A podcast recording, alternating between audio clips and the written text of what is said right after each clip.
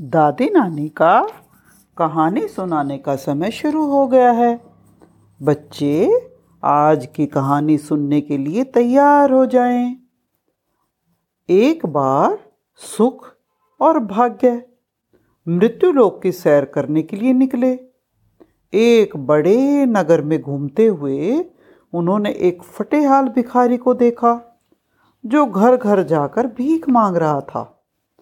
सुख को भिखारी पर बड़ी दया आई। भिखारी का भला करने की नीयत से उसने अपनी सोने की अंगूठी उतारकर उसे दे दी और कहा, इसे बेचकर तुम अपने घर के लिए ज़रूरत की चीज़ें ले सकते हो। अंगूठी बेचकर भिखारी ने कुछ दिन सुख से बिताए। सुख और भाग्य इधर उधर घूमकर।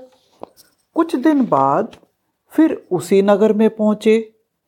तो उन्होंने भिखारी को पहले की तरह ही भीख मांगते हुए पाया। सुख ने इस बार फिर तरस खाकर अपने गले का सोने का हार उतारकर उसे दे दिया। लेकिन कुछ महीने बाद जब दोनों फिर उसी नगर में पहुँचे तो सुख को यह देखकर बहुत हैरानी हुई और दुख भी हुआ कि वो भिखारी अब भी भीख मांग रहा था। अरे, इसका क्या भला करेंगे? ये तो हमेशा भीख ही माँगता रहता है। और बदकिस्मत है, भिखारी ही रहता है, सुख ने कहा। इस बार भाग्य के मन में दया उपजी। वो बोला, भाई, इस बार इसकी मदद मैं करूँगा। भाग्य रूप बदलकर सड़क पर जा खड़ा हुआ।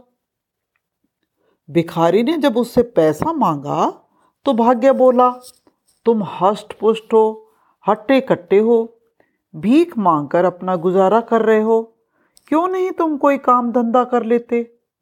भिखारी बोला, काम धंधा कहाँ से करूँ? मेरे पास तो फूटी कौड़ी भी नहीं है। भाग्य ने कहा, मैं तुम्हें पाँच मन फल खरीद देता हूँ, तुम फलों का व्यापार करो। भिखारी को पाँच मन फल दिखाकर सुख और भाग्य दूसरे नगर को चले गए। समय चलता रहा। एक बार फिर भाग्य के आग्रह पर वो दोनों उसी नगर में पहुँचे। बड़ी देर घूम फिर करके गलियों में, सड़कों पर वो उस भिखारी को ढूंढ रहे थे। आखिर बहुत देर ढूँढने के बाद वो उन्हें दिखाई दिया। वो तो बड़े ठाठ बाट से रह रहा था। वो फलों का बड़ा व्यापारी बन चुका था। अब तो वो पहचान में भी नहीं आ रहा था। सुख हैरान होकर देखता रह गया। भाग्य ने कहा, देखा, अब ये कितना बड़ा व्यापारी बन गया है। तुमने इसे भीख में सोना दिया, बहुत पैसा दिया तो ये निठल्ला ही बना रहा, क्योंकि इसको तो मुफ़्त में मिलने में मज़ा आ रहा था। मैंने इसे मेहनत की इम्पोर्टेंस बताई, श्रम की मेहनत इम्पोर्टेंस बताई। तो इसीलिए मेहनत करके ये बड़ा आदमी बन गया है। तो बच्चों, इस कहानी से हमें क्या लेसन मिलता है?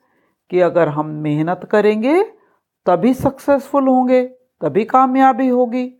अगर हम बैठे बैठे खाने को हमें पैसा मिल जाएगा तो वो पैसा एक ना एक दिन ख़त्म हो जाएगा।